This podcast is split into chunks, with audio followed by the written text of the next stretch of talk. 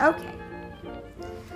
This is Lady and the Tramp, adapted by Teddy Slater, read by Mommy to Philip. And Philip. And Philip. Okay. Lady was a lucky little Cocker Spaniel. She had everything a dog could want. Her beloved owners, Jim Dear and Darling, had pampered her since puppyhood. They gave her the tastiest tidbits to eat and the softest bed to sleep in, and they showered her with affection. Lady returned this kindness by waking her master each morning with a gentle lick to the cheek. And while he was at work, Lady stayed close to her mistress, protecting her from possible harm. But one day, everything changed. As Lady told her friends, Trusty and Jock, Darling now seemed more interested in the tiny sweater she was knitting than in her faithful friend. Lady's pals quickly put two and two together and figured out that Darling was going to have a baby. Babies are mighty sweet, Trusty the Bloodhound said, and very, very soft. Jock the Scotty said, added, Why, a wee baby is nothing but a bundle of trouble. An unfamiliar voice chimed in. The voice belonged to a scruffy stranger named Tramp. Though Tramp had no family of his own, he seemed to know quite a lot about babies, and none of it was good. Take it from me, pigeon, Tramp told Lady. A human heart has only so much room for love and affection. When a baby moves in, the dog moves out. Although Tramp's words worried Lady, she couldn't believe that her family would ever be unkind. And once the baby was born, Lady saw just how wrong Tramp had been. For not only did Lady still have her love, she now had one more person to cherish and protect. Everything was fine until Jim Dear and Darling decided to take a short vacation. Don't worry, old girl, Jim Dear told Lady before they left. Aunt Sarah will be staying here to take care of you and the baby.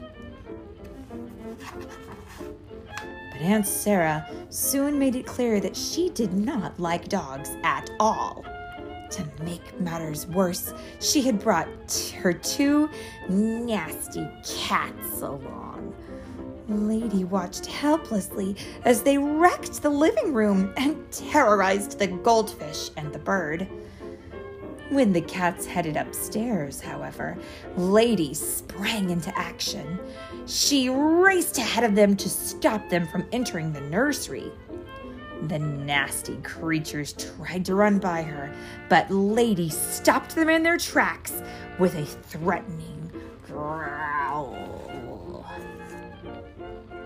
Aunt Sarah heard the commotion and poked her head out of the nursery.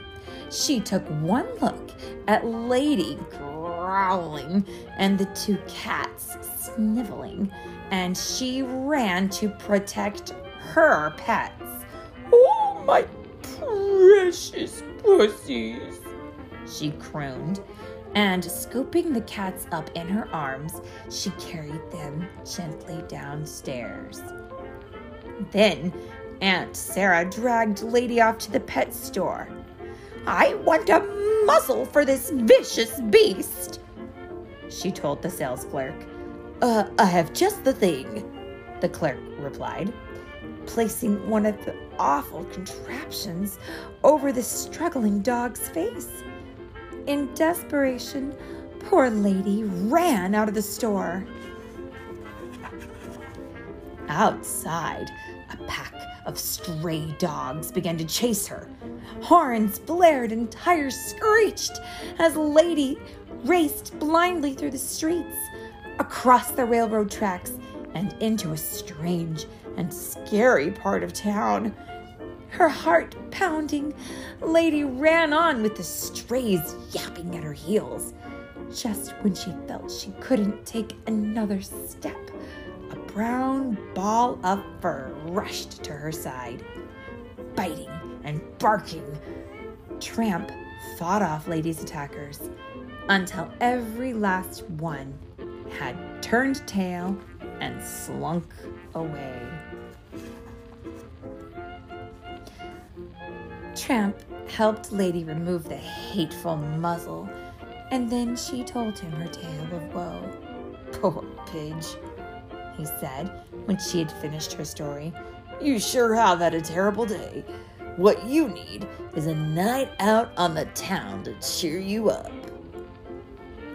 Tramp led Lady to a quaint little Italian restaurant.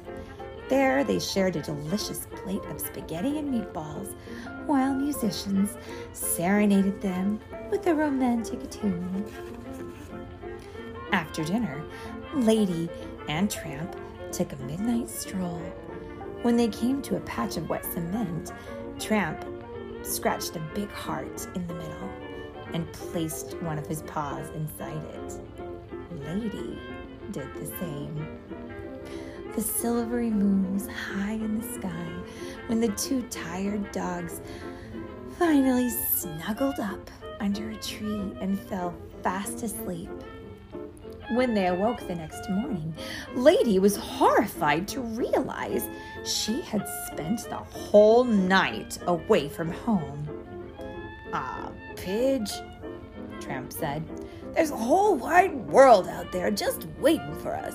Why go back at all? Because my family needs me, Lady replied. And I need them. Besides, who will protect the baby if I'm not there? Tramp had no answer for that. He simply bowed his head in defeat.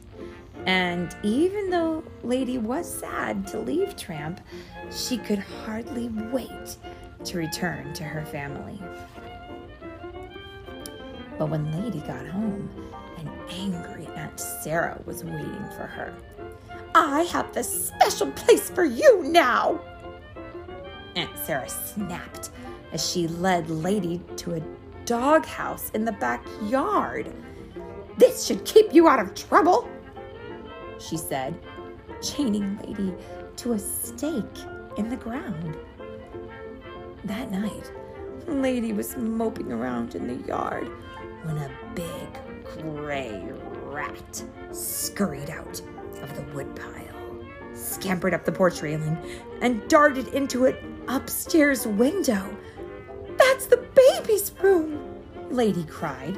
She dashed forward but was jerked to a painful halt by her chain. Lady barked frantically to attract Aunt Sarah's attention.